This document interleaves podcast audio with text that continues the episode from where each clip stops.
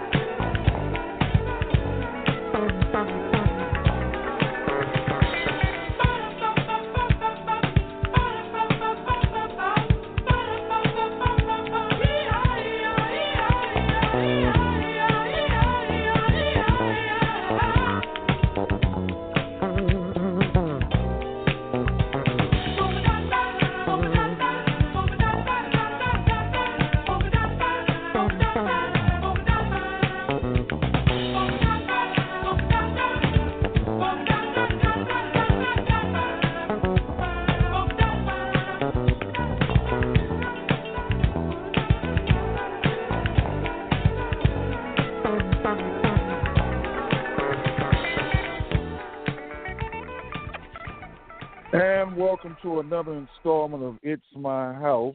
And uh, today's podcast is titled Faking Normal at 55 with Elizabeth, uh, with, tongue test twisted. Faking Normal at 55 with Elizabeth White. The live stream number is 619 768 2945. Once again, the live stream number is 619 768 2945. And once again, uh, our guest today is Elizabeth White, the author of Faking Normal at 55, which the information in this book can apply to people even 25. Because 55 will be there sooner than you think, uh, due to because time, you know, it doesn't stand still. Um, while we're uh, waiting for our guest to call in, wait a minute. Um, see, we, we're going to hold back on announcements, but uh, we're going to play this short clip and then hopefully be back with our guest. Thank you. Chicken wings for that money, even though they was no good. But you do get something for your money. But when you put your money in the church bucket, what do you get back? Hope in a future after you die. In my position on that, if I have to die to experience heaven, I don't need that religion. Mm. Anyone who tells me that I should be content with accepting hell on earth when the white man has his heaven here, and the Chinese man has his heaven here, and the Arab and East Indian has his heaven here, and they're even building their heaven in my ghetto, and you're telling me I got to die in order to experience what they are getting right now? That's a religion I don't need because that's a religion for servitude. And so we have to put the black church to task and ask them, what are you doing without Jesus money? Let me tell you what they're doing with your Jesus money. Every black church in America has their money in a white bank. It is the white banks that are funding the regentrification ethnic cleansing movement. So all of us go to church. We put $3 million in the church coffers every Sunday. $3 million goes to a white bank every Sunday. And guess what they do on Monday? They take three million of black people's white Jesus money and they give loans to white land developers and businesses and entrepreneurs to come into the ghetto where the church is located, buy up all the property, and force grandma out on the street homeless. Now, grandma been going to that church for 30 years. Grandma been giving that church $50 every Sunday. And lo and behold, grandma had to finally face the reality that it was your Jesus money that put your ass on the street. Mm. And today there are a lot of grandmas, grandpas, and uh, people, millennials, that are on the street because um, I'll call it miseducation. Which leads to our guest today and uh, the book uh, that we're going to be talking about today. Um, today's podcast is titled Faking Normal at 55, and our guest today is Elizabeth White. Now, once again, the live stream number uh, is 619 768 2945. Once again, 619 768 2945. We have an on demand number. We're doing a live stream right now, but we have an on demand number where you can listen to this podcast after the live stream for 24, uh, at least 24 hours anywhere in the world, and that number is 712 432 8863. Once again, 712 432 8863. I'll give that number out again towards the conclusion of the program. But uh, once again, faking normal at 55, we have a lot of people uh, that are not even 55 that are attempting to fake normal. So let, us get to our guest right now. Uh, good morning, Elizabeth Hello. White. Good morning for having yeah, me. Yeah, great. Thank you for being on here. First of uh, first of the year, uh, not J one, but the second Monday. Uh, Elizabeth, explain now. You we're going to get into the book in a moment, but define for us what is faking normal. Faking normal is pretending that you're doing better than you're doing. Faking normal is wearing a mask in the world. Faking normal is being in pain and not feeling like there's any place where you can go to be truthful about the situation that you're in. And millions of us who do this on a on a daily basis. Because the sort of narrative that's out there about, particularly, um, you know, as you get to be uh, 55 and older, is what I call the positive aging happy talk. So there are lots of articles on the 10 best places to retire. There are articles on, you know, people moving to Costa Rica. Uh, this sort of cheery scenario when a lot of us are facing a situation where we may not have enough money to retire. Uh, with longevity, the you know what they call the longevity bonus, meaning that uh, if we're in good health in our early 60s, we easily have another 20, 25 years to live. And if we're broke now, that's a really long time to try to be uh, putting the pieces together. And Right. we think we're by ourselves. And so the faking normal is pretending that we're okay in this situation because what we're hearing in the uh, media uh, describes a scenario that does not actually apply to us and we have no sort of understanding that there are actually millions of people who are in this situation of having not saved enough, having not set aside enough to last them, you know, the 20, 25 years that they may well live. Okay. Now, give us your educational background. So I have lots of props and credentials. So I uh, went undergraduate to Oberlin College. I have a master's in international studies from Johns Hopkins. I have a Harvard MBA. I worked as a C-suite executive at a mid-sized um, nonprofit. I've worked at the World Bank. I've traveled extensively. I've been an entrepreneur. Uh, you know, I was National Retailer of the Year by the National Retail Association, which is a major, in fact, the largest uh, retail trade association in the world. So lots of, um, you know, props and uh, credentials, and not that unusual to also have hit an icy patch. I mean, one of the things as I researched my book and I started hearing from lots and lots of people, um, we are now starting to see people who've had decent incomes or great incomes, career choice privilege, facing a work for life proposition and downward mobility. So you you know um, certainly there are those of us who've been struggling all our lives and in old age uh, it's just more struggle. There are also Right. now people who and we all know them and we may in fact be referring to ourselves people who were doing well for many years have now hit an icy patch and are 52 or 62 and find that the network that they used to have, opportunities that used to regularly present themselves, no longer do, and that they are looking at living on much less money than they ever anticipated. Right. Right.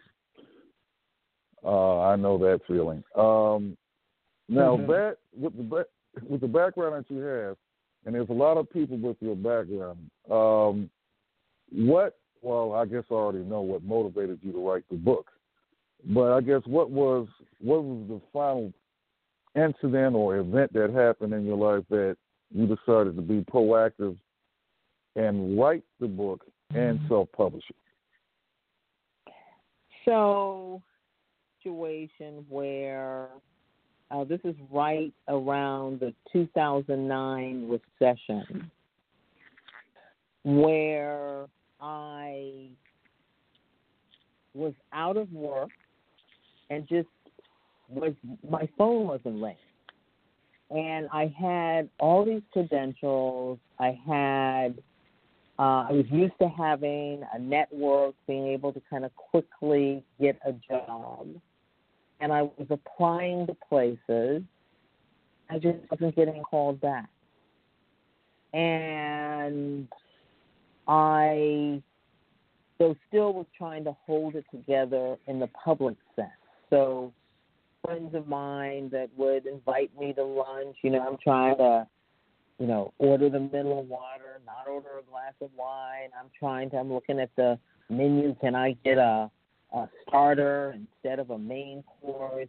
Uh, you know, still had the clothes from when I uh, had been making money, so I looked the part. I still lived in the place. I lived in the same place for over 30 years. So I didn't have to have people over to see that uh, there was a water leak in the ceiling or that my carpet needed cleaning or whatever it was. And, and I noticed other people, other women, I'm going to say other women, who were also kind of faking normal and you'd see, you know, this sister whose hair is always on point. She's a little long between appointments, or someone who, um, you know, always had their nails done, didn't, or someone who was ordering, you know, as I said, the soups instead of the main course or declining the invitation altogether. And so a couple of us started out with one woman in particular who started talking and started being candid with each other, started telling each other the truth about what was happening. And this particular woman, uh, we just sort of held each other up through this period. And I remember we must have borrowed the same $300 back and forth a dozen times. When she had money, I had money. And it was in this place, I was sitting on my bed. I was sitting cross legged on my bed. And I just wrote an essay. And uh, maybe later, if we have time, I can read it or read part of it.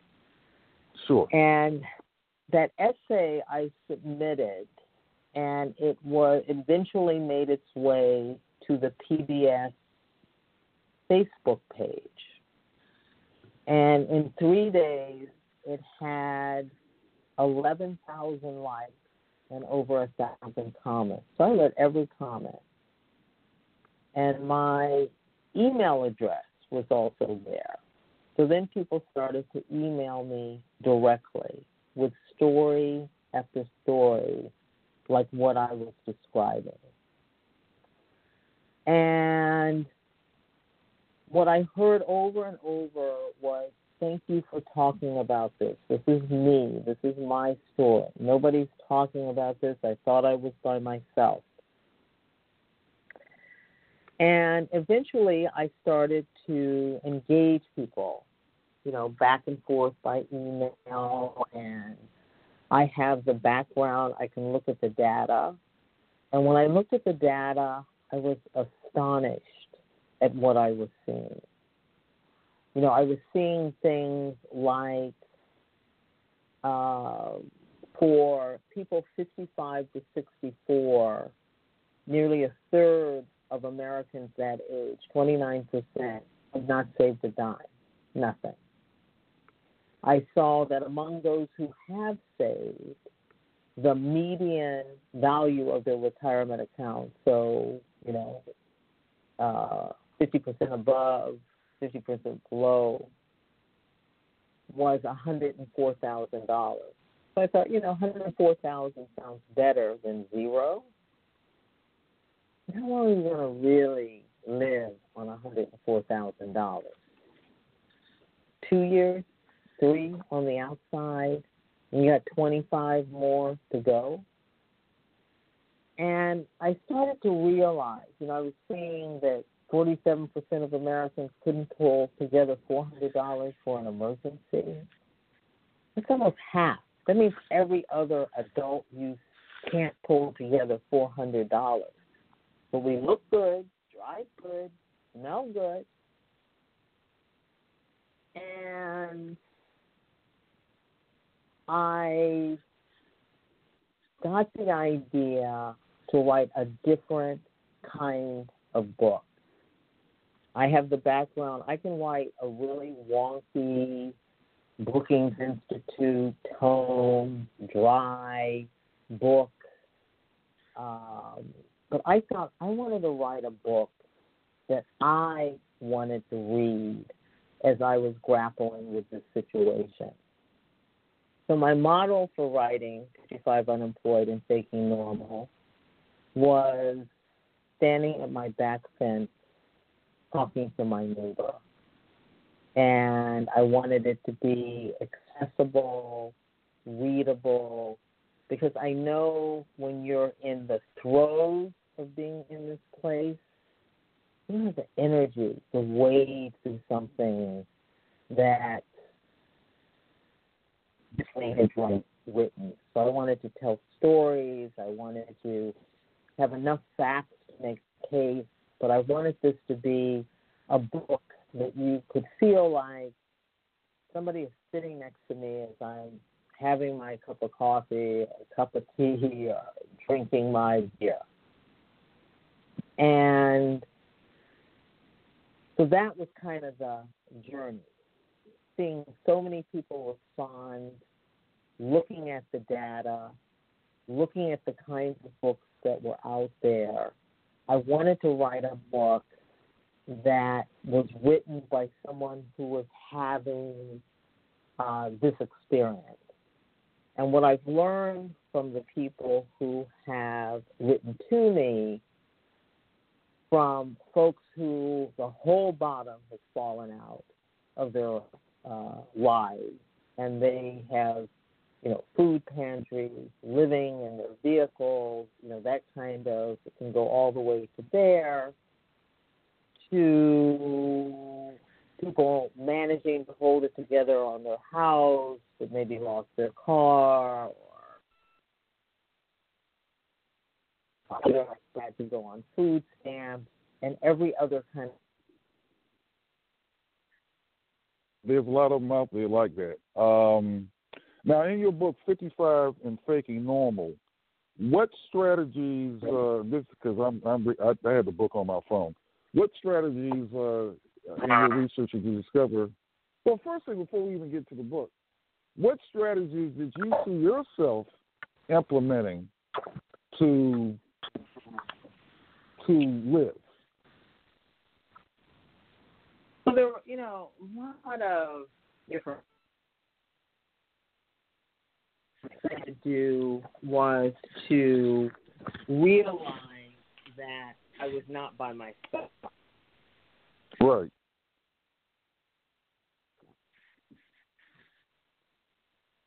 Okay, Elizabeth, I think Elizabeth, your call is going in and out. We can't hear you at the moment. Can you hear me? Yeah, I can hear you now. Yeah.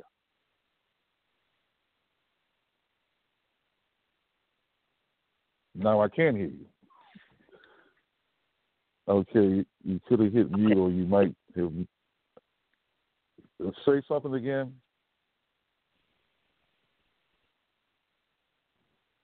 Hello. I'm here. Can you hear me? Okay, now uh, now we can hear you. Yes.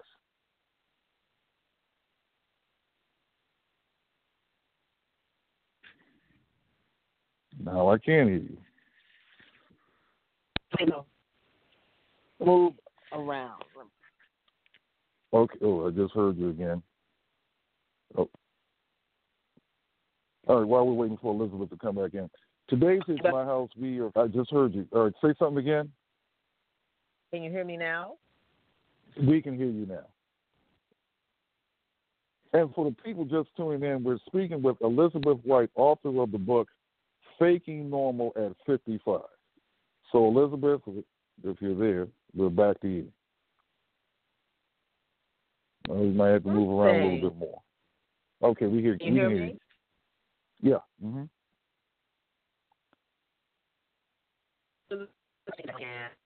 Not alone. That you're not alone.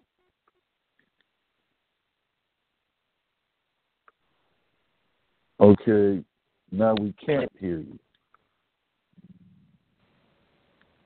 Hello? Yeah. Okay. Hold on yeah. one. Okay, sure. What'd you say? And anyway, while we're waiting for Elizabeth to come back on, uh, 619-768-2945 is the live stream number. We're speaking with Elizabeth White, author of Faking Normal at 55. You can get um, your own copy of the book. Um, I just downloaded it to my phone on Amazon, but um, she'll give out other ways that you can get it as well. Elizabeth, you back? No. Oh, okay. Speak. Yeah, just continue to speak. Okay, we can't hear anything now. You cannot hear me. Right, now I can hear you. I just heard you. I can hear you now. There's a lot of shame and em- Oh, now we can't hear you. Uh, let's see. Hello. yeah. All right. Uh, one possible strategy on the phone. You can call into my number, then I can patch you into the board. Let, we can see if that works.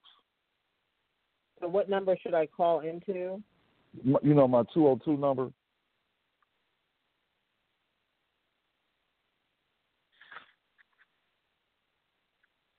You that?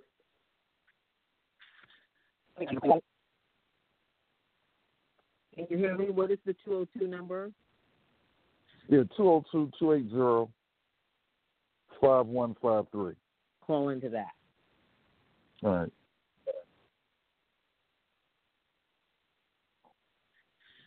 Let's see. All right. Anyway, we're waiting. All right. Well, we started out well. Anyway, we're waiting for Elizabeth White to call back in, author of the book "Faking Normal at 55," and we're trying to straighten out um, the phone issue here,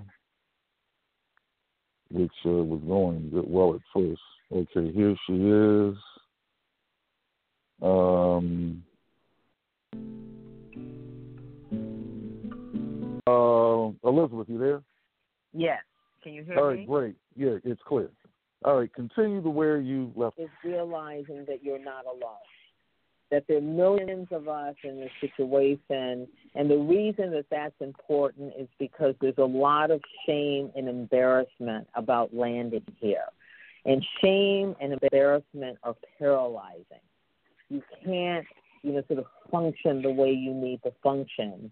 You are, uh, you know, investing too much time in hiding when you're ashamed and embarrassed. The first thing is recognizing that this is a national crisis and there are millions of people here. The second thing is recognizing that there's no big rescue in the work. The cavalry is not coming, I like to say. Mm-hmm. And the reason, hold on. This is important is because when we look at what's happening in terms of um, all these cuts to Medicaid, you know, proposed cuts to Meals on Wheels, to uh, energy assistance, and you know, legal aid. There's no uh, rescue here to help uh, people who've landed here. So that if we want some options, they're going to actually have to come from us. Right. So that's the other kind of big kind of recognition for me. Right. I agree. Go ahead. Hey, I, I agree with that. That's where your book, I believe, should be uh, looked at as a textbook on, you know, how to, um, I guess, reinvent or re-educate yourself. Because uh, the way I look at the system, educate mainstream educational system in the United States, and well, even outside the United States, but probably about 150 to 200 years behind. Uh, at, and I've got a college degree and all this other stuff. Because I was looking at, I guess soon after I graduated college, which was 1980. I got, yes, now wait a minute, something's amiss here, but I couldn't put my finger on it for several years until I, I made. I had a trip. I guess uh, first time I went to Europe, and they were just living the way they lived could put put pluses in you know pluses in the, the dollar uh, amount. I mean your dollar dollar column. So then I started running into people over here that were you know living a certain lifestyle. So I you know I just came to the realization here they they there's no required course or even academic degree on that I know of dealing with um, lifestyles, inflation calculators, uh, thinking 100 to 200 years out, things like that, um, living debt free, because this society runs on debt, and the you know people get into certain appearances trying to fake normal, and it it it, it, it runs up the debt. Um, but there are a bunch of people who live certain lifestyles that are not in debt. I mean, one of this a high profile group, the Amish, but there are other people besides the Amish and Midnight Mennonites. But going to your book, um, you have some interesting strategies and people in that book. Uh, just one off the top of my head where we had our original conversation, um, which struck with me because I've got a house in D.C. myself over in Riggs Park. And um, I got to pay the taxes on that soon. But in any event, there's a lot of people that I've, when I was renovating houses, um, to go to uh, uh, any shelter, Salvation Army, uh, in D.C. got Central Union Mission down on 14th Street, and in those shelters, I ran into what we would call professional people. One guy down there, he was he was a former judge uh, former business owners that they they were in this shelter. We've done other podcasts where we've done audios on people who've had you know maybe two Ivy League degrees and were living on the street. So I, I came to the conclusion there must be a miseducation in mainstream education, including private schooling, here in the United States. And some of the basic things that we need to learn educationally, in my opinion, will be uh, one thing we preach on here is you know how to build your own house without bank financing, and then and on top of that, before you even build that house, find a patch of land in an area that will allow you to live a sustainable lifestyle. Um, however, most people that probably listen to this podcast live on the grid meaning they live in a a large city that's, in my opinion, like has too much government regulation. So your book has some some strategies in it that are very interesting. One of them, which is the main motivator, actually the second motivator had me call you or contact you rather, um, with tiny houses, um, which we talk about here quite frequently. And in March uh, we'll be out at our Oklahoma location putting up a tiny house place. So, could you go into tiny houses or some of the other strategies that's in your book? So, one of the, what I like about the tiny uh, house movement is it's a way on a modest income to still live in dignity. And really, what I'm I'm updating the book now, and I'm you know looking at more stories that answer the question: how do we live richly textured and connected lives on a modest income? Because the truth is, millions of us will never again make the money that we used to make. It's not going to happen. There'll be some outliers, but in general, there will be a lot of us who are plus 50 who are looking at a lot less money than we to live on. So, what might that mean? I just visited the Building Museum here in DC has a fabulous exhibit on trends in housing. What's going to happen um, given the changing demographics and the changing economics? And they looked at tiny houses and they looked at multi generational houses. There are many uh, families, and not just immigrant families, who are pulling together and living in one household, uh, meaning two or more generations. And, you know, that number has exploded since 2009. You have um, uh, micro apartments now where people uh, live around apartments around a common kitchen and a common living area. Now, a lot of these are geared to uh, millennials who are doing really well and they're very expensive. But there is starting to be thinking now about how are we going to accommodate all of these uh, Americans who are getting older and don't have a lot of income. Uh, I've been going around lately. My mother is 88, and we've been looking at different kinds of senior care facilities. Just jaw dropping what these places cost. I'm seeing four, five, six, seven, eight thousand dollars a month, and some of them want that plus a hundred and fifty thousand dollar deposit. That's crazy.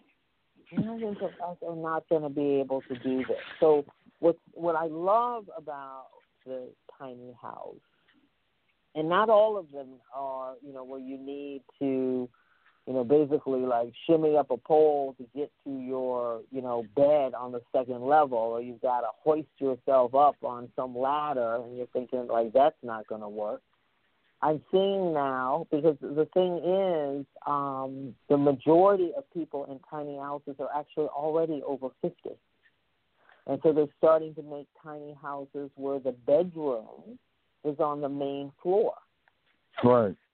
Uh, you know, making it then easier for uh, us who are um, entering our third act to, you know, live there comfortably and I went for the first time to a tiny house exhibit a few months ago, the Mid Atlantic uh, Tiny House uh, um, exhibit, and met. I think I want to. Her name is Jewel. I want to say McCabe, who um, has a fabulous uh, African American woman who has a fabulous um, tiny house.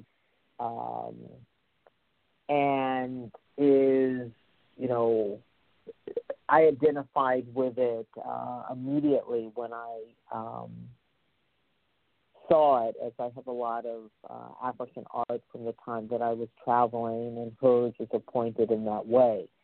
And you can see all kinds of, you know, tiny houses. I know many of you out there probably have watched some of the uh, shows on cable of what is uh, possible. So all the um, you know alternatives, whether you know micro, multi generational, Golden Girl style, uh, Airbnb, uh, the fastest growing segment of Airbnb uh, uh, women over 50 who are renting out their spare bedrooms to make a little bit of money. There are more Uber drivers over 50 than under 30. So we're already trying to patchwork together uh, additional income. We're already thinking uh, creatively about how are we going to live? And what I do in the book is sort of talk about um, uh, some of these trends to just put possibility in the picture. That um, one of the things that's going to be really important for us is a mindset shift. Right, I agree. And you know, it means um, I do much more now shopping in my closet than I used to. I um, and every person's going to decide kind of what's important uh, to you. I have uh, my mother and I. We went uh, out recently and we divided an entree and it just made it much more affordable. But it fed sort of my desire to, you know, I still like to eat out. Uh, you know, for you it might be something else. But we're just, you know, from that small example to, um, you know, getting our head around having a roommate if we haven't had a roommate before. And this is, I'm not going to tell you that these are easy transitions. Uh, but when I, when you were asking me about strategies, one of the things I that helped me was when a friend of mine said, "You have to think strategy, not failure." So that means if you really need to be calling up your sister to move in with her temporarily until you get your footing, you need to call her. If you need to be, you know, getting rid of your gas guzzling SUV because you really can't make the payments. I, I remember a friend of mine, her the uh, uh, financing company was hassling her because she was always late with her payment, and finally she just took that SUV back. And then they were scrambling around trying to make all kinds of deals with her and trying to help her to keep the vehicle, things that they would not do when she had it in her driveway. But when she said, you know what, I'm sick of this, take it back, now they were all ready to make a deal. And she talks about how much weight lifted off of her when she turned that vehicle back in he didn't have the uh, insurance, the, the you know gas costs. The uh, in DC they're very aggressive with the tickets that double and triple on you. Of just uh, and then her next move, she just moved much closer to public transportation. So all of these kinds of how do we strategy and not failure? How do we look at turning that car back in, calling our sister, getting on food stamps, whatever the thing is that we have to do to make sure that we can go another round? So these are the kinds of things in my own head and what I write about in the book. Um, how do we stop what I call magical thinking? This feeling that if I just tighten my belt and just send out one more CV or go to one more networking event, it's all going to turn around for me. And you're in year three of being unemployed. And it doesn't mean that you can't have, uh, you know, hopefulness that you just stop applying altogether, but you have a more realistic picture about what's possible. And because the truth is, I was looking at a statistic on a Princeton study that said if you are um, over, I think it was 51, and you've been out of work for um, more than six months, that the chance of you becoming fully employed at the level that you left is something like 9%. Mm. So when you've landed there, you don't want to spend all your energy trying to get back to something that might not be in the cards for you. Doesn't mean stop altogether, but kind of what are the other um, options options that you have? What are the and that's what I um, uh, you know talk about. I had to get off my throne. Okay, you know I'm used to. I've got these degrees. I've had certain kinds of jobs. You get used to rolling in the world a, a certain way, and I tell the story. I remember a very good friend of mine. Um, she asked me if I wanted to do some uh, organizing work. Mm-hmm. And I just assumed she meant community organizing along the lines of what President Obama did in Chicago. She meant organizing somebody's closet.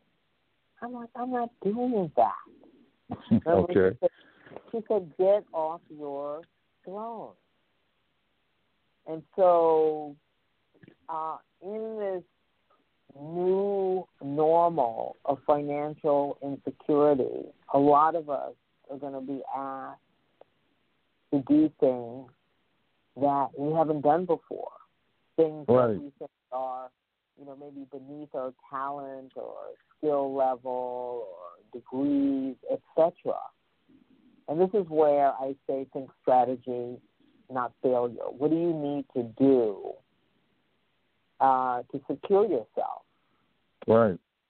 Um, right. And those are the kind. That's what my book, um, you know, talks about, and it talks about. You know, we're talking about uh, tiny houses. Um, I'm at the beginning of this year now, you know, again, going through clothes, going through papers, looking at what can I, uh, you know, purge. When you look at how much we put as Americans in storage, there are more self storage units. In fact, twice as many as there are Starbucks and McDonald's combined. You know, I didn't realize that. That's I did how, not realize that. That's how much stuff we are we have that cannot fit in the current residences where we're well, uh, well, Elizabeth, on on that note, because we got some callers that want to speak to you. There's people that listen to this podcast. There's a video on YouTube titled The Story of Stuff. I highly recommend watching that video on YouTube and anywhere online you find it. The Story of Stuff. But I did not realize that, that that's a lot of storage places, a lot of stuff. We have a caller. 50,000. Oh, that's even over 50,000 self storage units. Boy. Uh, all right, we got a caller for you, Elizabeth, and people that want to speak to uh, Elizabeth White, the author of faking normal at 55, and this really applies, in my okay, opinion. Let me just to get the yeah. the author of 55, unemployed, and faking normal. There you go. All right. Uh, we have a caller here at uh, area code 407. Your mic is open.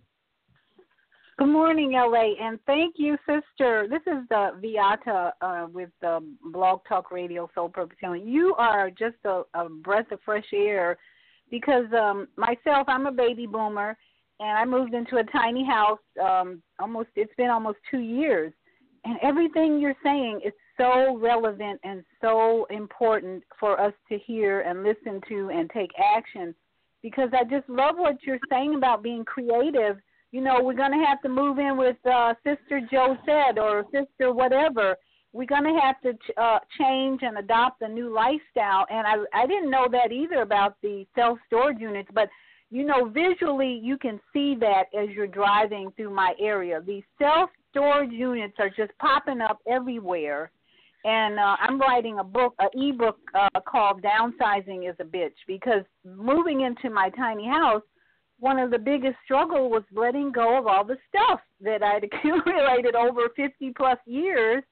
And so that's really, uh, you know, we have to start mentally asking ourselves, what are we ready to let go of? What kind of adjustments can we make? And, and you are certainly paving the way. So I just bless you on your journey, and I'm going to have to uh, download your book because um, I'm in my book writing. I need all the the ex- extra information and experiences that people are going through, like yourself. So bless you on the journey, and thank you so much for sharing all this with us today. You and please be in touch with me at fakingnormal at yahoo.com. I'd love to hear more of your tiny house story and um, you know just excited that um, we are beginning to look at these options.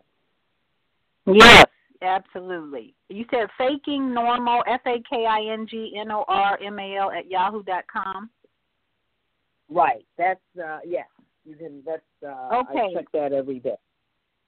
Yeah, I will certainly connect with you because we have to uh collectively bring the solutions for especially for our generation because people are so stuck with their stuff. That that's the first step in my mind is helping people let go of their stuff. And then they can they have all these options available. Because then if you sell your stuff you might make some money. And then just being ready to move and and and do different things in your life. So i will definitely connect with you. Yes. Say your name once more it's Viyahta, V I Y A H T A, and I have two blog shows that I do. Uh, one on Sunday night at eight called Soul Purpose Healing, and then another one on Friday morning, Health and Wellness with Viyahta, because I've been in the holistic uh, health field for over 20 years, and so I'm just doing a lot of blogging now, and then writing about my experience in this tiny house, which has been wonderful. I call this my space. I only have 160 square feet and I was in a 2,600 square foot house with my husband and two sons at one time, and now I love where I am because it's my space, and nobody else lives here but me, and I I decorate it for me, and I do my work. It's a workplace, it's a rest place, it's a meditation place, and I just got rid of all the stuff that I really didn't need. So it's really a joyful experience now. And one of the, the resources that I think uh, is great is uh, it's called um, Tiny House Trailblazers. Uh huh. And Trailblazers is about people of color who are moving into tiny houses. Okay, I have heard of that. Now you have yet to connect, but I need to do that because you don't see too many people of color in this uh, living space. So that's good to know. I need to connect with them. Yeah. So thank you so much. No, wonderful. Yes, thank you for calling. Okay, You're and welcome. now also Elizabeth, in your book, one of the uh, I guess strategies that um, I really like, and which is probably the simplest to implement, would be the resilience. Groups. Could you explain, break that down for us? So one of the things I realized when I was going through this was that, and uh, talking to a few friends about it, is that it is really crazy making to try to do this by yourself. To be, um, you know, kind of not trying to fake normal, trying to pretend you're okay, feeling like you don't have options, thinking you're alone. It is it is crazy making. And what really helped me was having a small group of people that I could tell the truth to, that I could talk honestly about what I was experiencing. And um, you have some moments where you just want to take to the bed. And so uh, I called this group my Resilience Circle. And when I wrote this book, I wrote it so that people can read it together. And at the end of each chapter, I put uh, what I call reflection questions, things we can ask ourselves as we are going, you know, through this process and journey. And so I talk about in the beginning how you might form a resilient circle. If you know two other people who are in this situation, you have a circle. Mm, okay. And it's just, you know, it could be, you know, two or I think maybe up to eight or ten and you don't have to do it at somebody's house where then you're you know dealing with you know is my carpet clean enough? Do i have drinks to serve? You just do it in the library. One of the things i like about our libraries is that in many places they've become like community centers.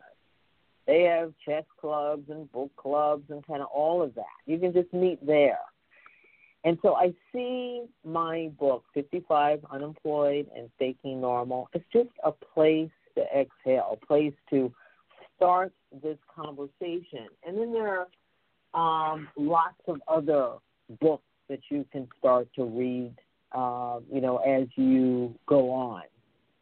Um, I'm I am working on, and I'll be, you know, kind of uh, uh, be able to sort of begin it by the later this month, end of this month, is I'm I want to do a few virtual uh, resilience circles that I I wouldn't participate uh, in in uh, all of the meetings, but I would want to do three or four if you're interested in um, being in them. You can write me at fakingnormal at yahoo.com, put resilience circle in the subject, and uh, let me know what city you're uh, in. Uh, even though I think resilience circles can also be virtual, but if I know what cities, I might be able to help facilitate some groups. Mm-hmm. But I think it's it's a way to start a conversation we're not having nationally in the way that I think is important to have. All right. And and that means um, where, yes, lots of sobering things, but there's possibility here too. You know, we live in this amazing time. You can almost, I wouldn't even say almost, you can get a college education online. There is so much available, so many ways now to connect with people. It's really learning how do we make technology work for us. And so my book is just to uh, kind of help those of us who've landed here to gather ourselves first and then gather with each other, begin to have these conversations, begin to share information and uh, resources, and begin to sort of be the scaffolding around each other in a circumstance where, just in so many cases, our government's not going to be there for us. You're absolutely right about that. And there, uh, oh, there's a lot of strategies. Matter of fact, tomorrow when it's my house, we'll be talking about uh, for people because it's wintertime now. And people get these high heating bills. Some people have already received some high heating bills. I'm talking about real high ones, like a thousand dollars plus. Uh, tomorrow we'll be, we'll be talking about corn furnaces, uh, which are it's it's part of renewable energy. It's clean energy. So, in, in, like if you're in a place like DC, Instead of using Washington gas, fire Washington gas, get a corn stove in your home, heat your home with corn. Cleaner, dramatically less cheaper, you're off the grid. But that's tomorrow's podcast. Um, yep. And uh, you know what? I'm gonna start some real resilient groups myself. I'm glad. Um, so you're right. You know, you got a couple people, and I know a couple people in a lot of places. so uh, I'll, I'm a, I'll, I'll use this strategy too if you start some, I would be, uh, you know, particularly on in a virtual way, I would be happy to uh, come in and participate in some of the discussions, and that's what I'm, you know, hoping uh, to do myself is um, start some uh, myself, and then in some of the conversations, just you know, be on the the phone. This is not. I don't feel like the sage on the stage kind of situation. I feel Right. like I want to learn from people. Uh, I'm not in a tiny house. I'm, you know, uh, when I found Trailblazers and Jewel and heard her story, these stories can inspire us to to take a step. We may say, okay, I'm not going to do exactly that. I can't do, you know, one and two, but three and four would work in my situation. And that's how we begin to think in alternative ways about where we've landed. Right. Well, speaking of which, because you're you're up in the D.C. area, uh, and for people who don't want to go tiny or go out into a, there's a lot of tiny house situations or in rural locations. Uh, have you have you uh, circulated through the Sierra Club up in uh, up in your neck of the woods? I have not. I highly recommend it. Here's why. Uh, in the Sierra Club, you run across a lot of people that actually live in that area, and they live uh, in uh, their their homes might have solar panels on them. They might have windmills on them. They might heat their homes with uh, corn stoves or uh, clean energy sources. Their homes are off the grid, but they might live on Capitol Hill, Bethesda, Silver Spring, Falls Church, Alexandria. Uh, so if you if you get inside the uh, Sierra Club, they got a few chapters up in up in your neck of the woods. You'll find people that live those lifestyles in big urban cities already. Wow. Okay, I'm gonna. I'll talk off uh, line more about that with you. Right, right. And the the Green Fest, I don't know if it still does, but it used to come through that neck of the woods yearly. It probably still does. Uh, but what I've gotten through it is I, I decided for me, I can do more with less if I went rural. So I've, I've last year I bought like over 71 acres of land in different states. So this year we're putting houses and maybe start a community too uh, on those. But it'll the the mustard seed what it all will be the resilient circle. Because like you said, two people. I know a whole lot of two peoples. So, I'll, I'll I'll be with you on that so we can do a, a virtual circle and then put the you know the feet to the um, side on the ground because we, we we got the real estate part of it. Uh, for people that want to get your book, how can they get it? So the book is available on Amazon for back and also uh, as a uh, you know an ebook. So uh, please get it. Let me hear from you if you have a story. I'm kind of gathering more stories now, and I'll tell you one. Um, uh, and and I'd, I'd like to grapple with this. Um,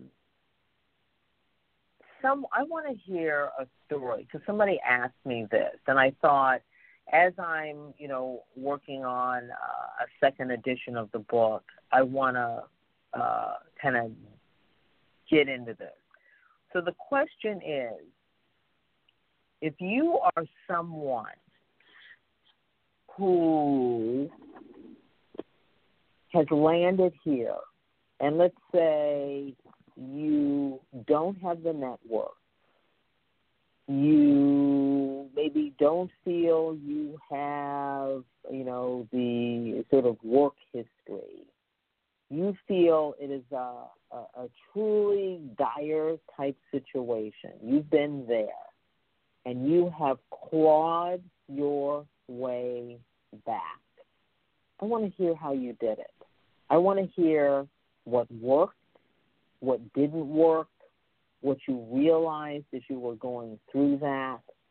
Um, because I had someone say to me once, you know, um, what happens if you don't have that degree, these degrees?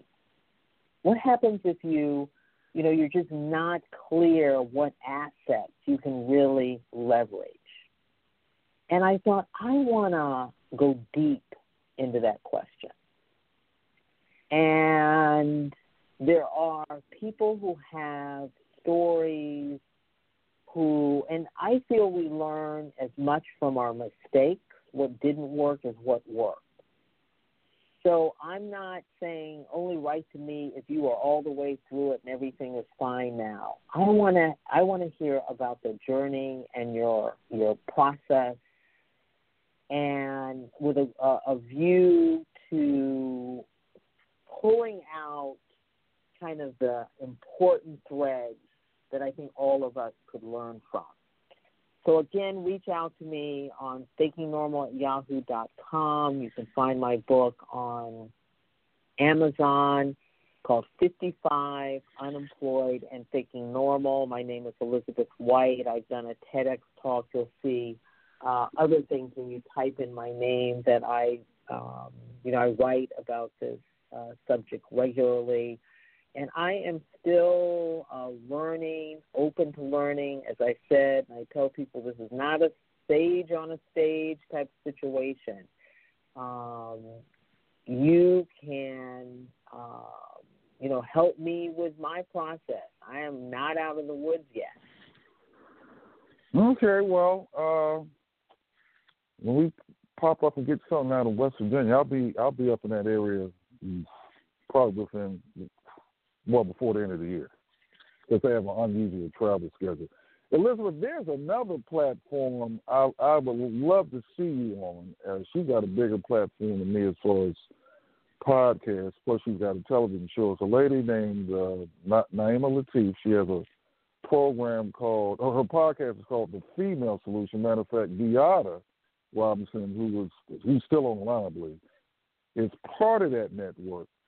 Um, but what what's your what's in your book would really go over big with her community because uh, I think that yesterday she did a live stream on um, I think Facebook, and they were talking about. Uh, well, put it this way: what you're talking about has your book has solutions or what some of those people who called in and listened to that live stream yesterday need. So um, I'll, I'll, I'll, I'll definitely put you in touch with her. Naima Latif, the female solution, and she's no. got uh, she's got a television show too. Wonderful. No, would love to be in uh, in touch with her. And because I, yeah, yeah. In some ways, women um, will have a very, very key role in in leading us to alternatives um, uh, one of the things that I realized, you know, just my experience in writing the book, is that uh, it was much harder. Um, I'll put it this way. Often, when I spoke with men, men were in much more pain. It could be the same scenario but that often men did not have anybody to talk to. Right. Women, we will talk to each other. True. When this starts to go down, we do talk to one another. And that talking and sharing and mirroring back helps with the sanity piece of it. But if you're a man where there's a lot of pressure to be the breadwinner, to be successful, to or you're in a situation where your wife is doing all right or your partner's doing all right and you've hit the icy patch, those men were in uh, particular pain and uh, less likely to reach out. And that's why I think that one, uh, you know, invite men into the circle, the resilience circle, because I think that mirroring back helps. Um, but also, uh, this idea of a female solution uh, resonates with me in terms of uh, women being in, in the lead often of willing to talk, you know, put the vulnerability on the table. Not all women, but when that happens, it's often women who will do it. So uh, can I, can I say something about that? Sure. Yes. You know, she makes a good point about the men suffering emotionally because you know we've heard about all these men having strokes lately. I, I had a guest on my show last night. All his his feet, male relatives died of strokes or heart attacks, and that motivated him to become a, a wellness minister. So she's so right about that. How men are not uh, maybe expressing their emotions and having the support groups they need, and then they're suffering with all these diseases more than women, even I think. So good point. Elizabeth. Yes. No. That was- I, Okay. I heard her, yeah. Uh, yeah, very good point. I guess a lot of us men just keep it keep it silent. What do we call it? Manning up. Yeah. Yep. Um, but that you're right. but that that can cause um, cause various health issues, so to speak. But the book is I, I recommend it to anybody of any age. It's uh very I haven't read the whole thing yet. I'm I'm still stuck. I'm two things. I like the tiny house part and the, the resilience circus. I, I look. Matter of fact, that's I'm implementing that because uh, that's the little mustard seed I need to really feel what I'll be doing this year. I have just one goal uh, for It's My House, which is we're at the stage of the goal by the end of the year is to build one to five tiny houses per day. So I think we'll reach it in six months. However, we have to start small. We got the land, but we need people to make the whole thing work. So resilience circles, um, that that's the catalyst. And I'll, I'll merge that into like meetup groups, and I'll, I'll be calling you when we do virtual. Uh, what do you call it? Virtual virtual conference calls. Um, Yeah. Now, one one more thing, Elizabeth. Um, have you thought about retreats? Because the demographic that you address is huge, and it's just not the United States; it's global. I was just in what uh, Asia a couple of months ago, so you have people over there that you know, like in the larger cities like like Beijing and, and Manila in the Philippines. Um, but there's solutions over there too, because I've run into a bunch of people that were living off of three hundred to four hundred dollars a month. However, the people that were in the larger cities that adopted more of a Western lifestyle, they need your book. So, have you thought about doing retreats?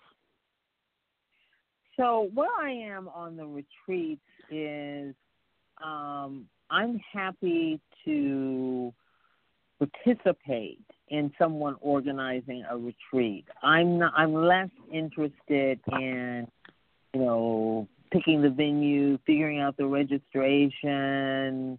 Uh, so I have uh, at this point been invited to speak at a number of retreats or do a workshop. It, you know, it would happen more that. Okay. All right. Well, keep you in mind when we when we organize a retreat, because one, I mean, several can be built on on your uh, your book. Matter of fact, there's another podcast called "Living It Up After 50. A friend of mine, what's her name? Cynthia Andrews. She's out uh, state of Washington.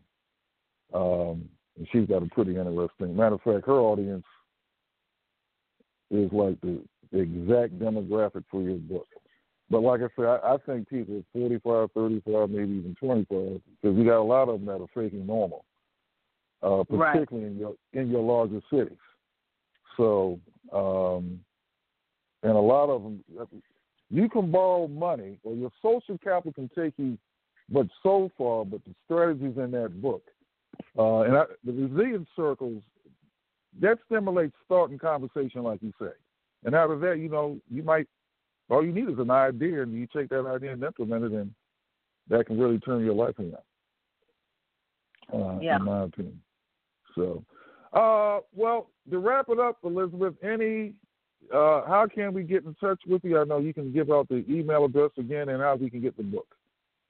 Uh, you can reach me on fakingnormal at yahoo.com, and um, I really, you know, do want to hear from you. And the book is available on Amazon. Again, the title is 55 Unemployed and Faking Normal. And my name is Elizabeth White. Great. And I'll put you in touch with, uh, see, well, Viyahta probably already emailed you with uh, Naima Latif, which uh, Viyahta's part of her radio, well, podcast network already. Uh, her, uh, the Female Solution, they she operates seven days a week with podcasts. I know she probably does two Facebook live streams a week. I think that she does on the weekends, and she's got uh, online television too. So she's she's a her media is really out there. So I'll uh, I'll put you in touch with her, and I'll I'll be in touch uh, so we can uh, just like the I guess that's my homework assignment for today. Resilient Circle number one. Um, yeah. On on that note, thank you, Elizabeth, and uh, we'll be in touch real soon. No, thank you so much. Wonderful talking to you. Okay, everyone. Uh, for now, if you want to hear this, we're on a live stream, but if you want to hear um, on-demand playback of this podcast within about ten minutes from now, just call 712 432 8863. That's 712 432 8863. And then you can play it back as many times as you want for the next 24 hours. On that note, everyone have a good rest of the day.